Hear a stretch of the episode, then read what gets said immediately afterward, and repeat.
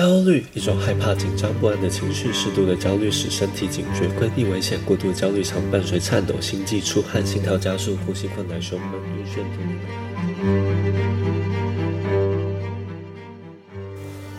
当我身处人群，我感到焦虑，焦虑，焦虑。当我打开家门，我感到焦虑，焦虑，焦虑，感到焦虑。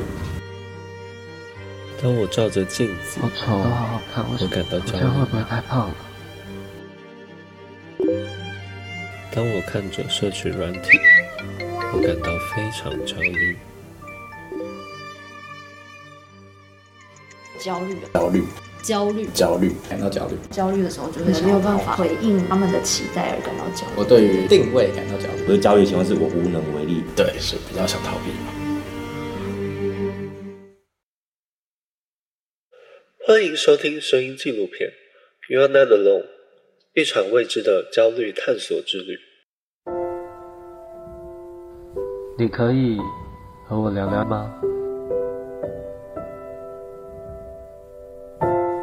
好，那感谢你参加这焦虑探索之旅。对，总之就是我们两个一起来聊聊焦虑这件事情。我觉得可能是新生活吧，新的生活形态让我很焦虑。我对于我的定位感到焦虑。我蛮讨厌人际关系的这件事。毕业申请学校也是需要焦虑的事，然后再念书也是需要焦虑的事。我觉得最大的问题就是我的焦虑情况是我无能为力，我没有办法做任何事情去改变那些东西。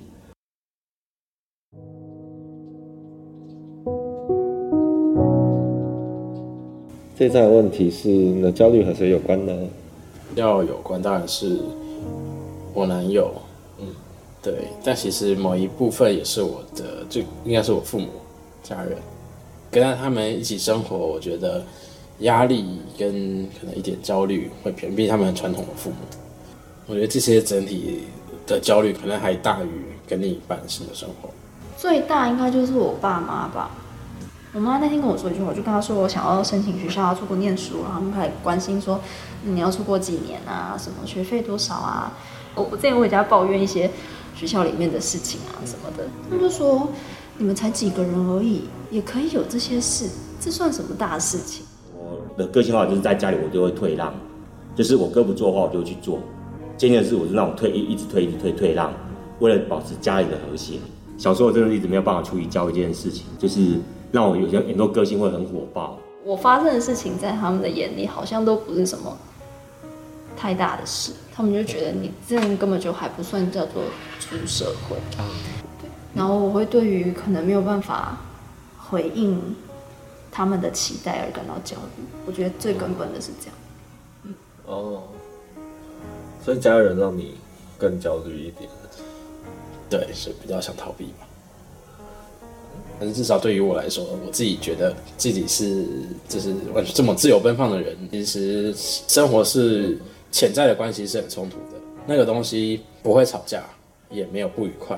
但是你会知道，在一个屋檐下生活会有某种的不自在，或者他们有时候对于新闻事件做出的评论，其实偶尔会刺伤你。哦，这一定会，这个已经几乎是习以为常了，已经是。讲出习以为常四个字，从某种程度上 还蛮心酸的。对对对。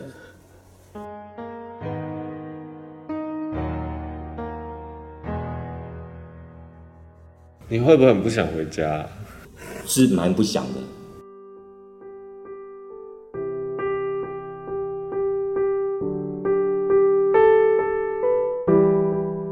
像。别人的生活过得很多彩多姿，然后我却一直关在我的房间里。嗯、那对于这样子的社交缺乏，让我感到很焦虑。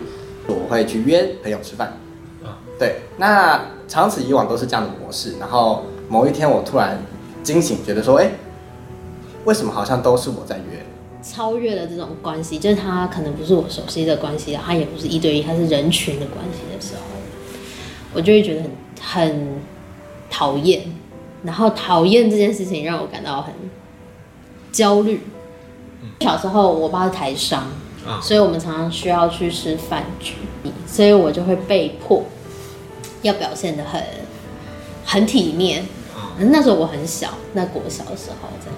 然后我记得我人生中唯一一次被我爸骂到不行，我爸平常不骂我，就是有一次的饭局，对，因为我没跟那个美国后来就变成一个很擅长交际的人，我因为这件事情，但是我心里很不喜欢。就会突然觉得说有点紧张，哎，所以对他们来说，我的定位在哪里？就是我是一个可吃饭的朋友，所以其实是放在很后面吗？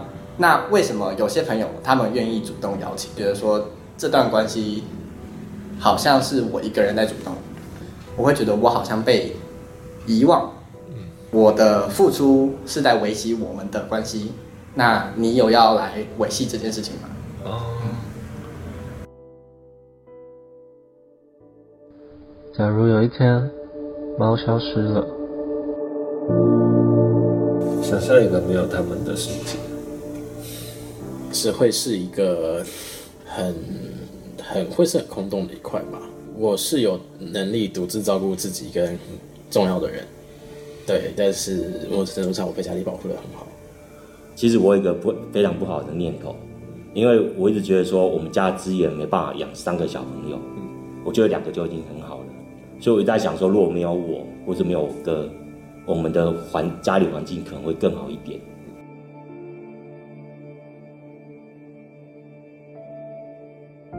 请问你的焦虑关系人是可以放下，还是割舍？不行。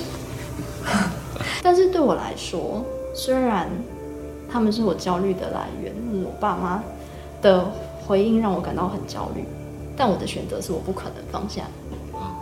他们对我的这种期待，不得不说，我还蛮想要去住，就搬去那种就是北欧那种方圆百里都没有人，就是我还蛮蛮想要有这样的一个世界嘛的种。就算抛下这些关系，这件事本身也是一个焦虑。嗯，就是虽然他们会带给我焦虑，可是同时他们也带给我很多正面跟。愉快的经验。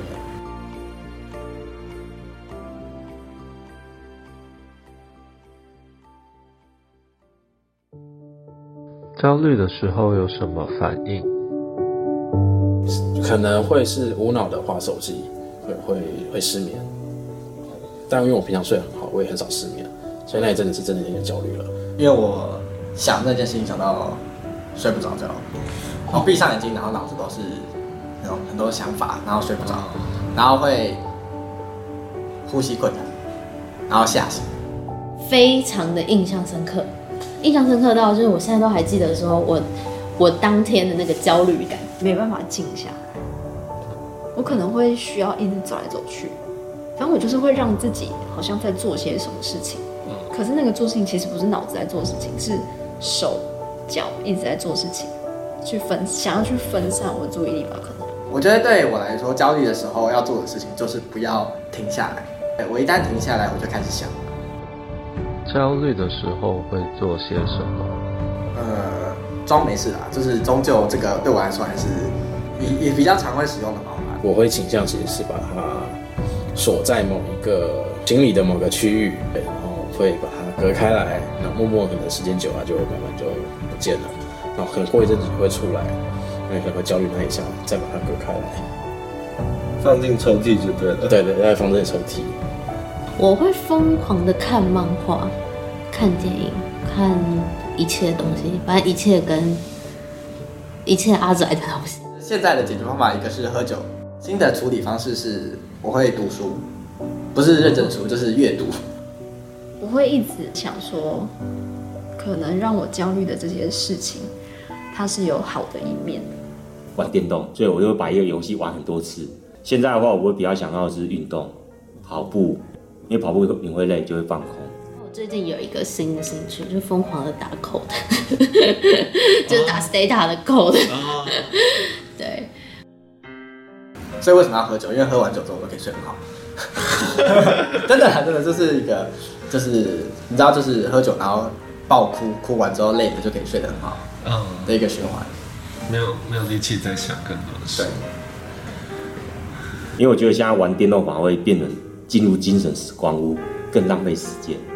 对啊，不是不是很累，就是打完之后觉得好像没有能拿到什么东西，所以我现在我觉得比较倾向的就是我教育的话就是跑去运动，嗯，对，健身运动，让自己的身体比较健变健康一点。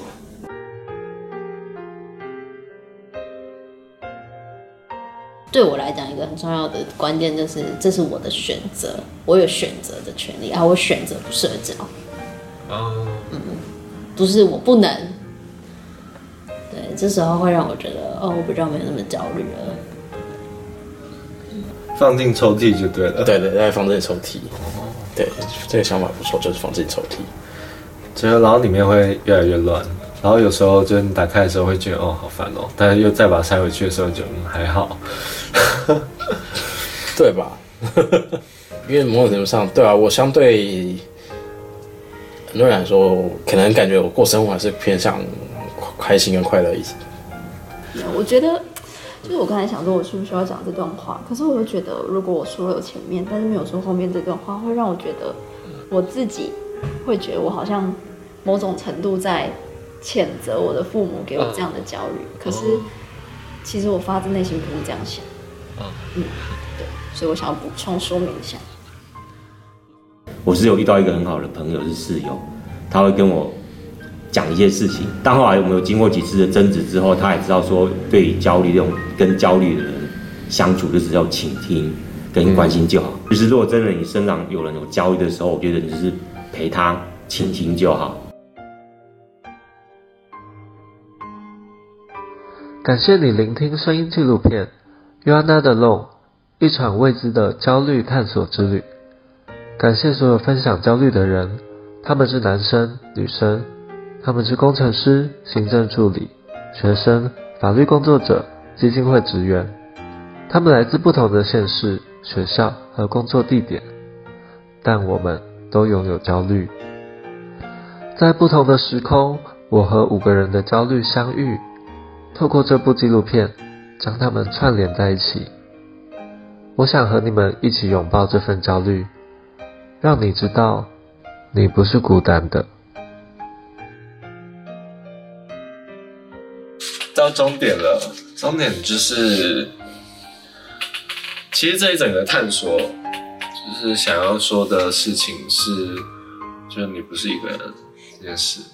然后这段文字是我非常喜欢的一段文字，他是说，如果有人在舞台上或在任何地方表现很勇敢、有力量的一面，然后感染了你，让你有力气去做之后的事情，那样很好。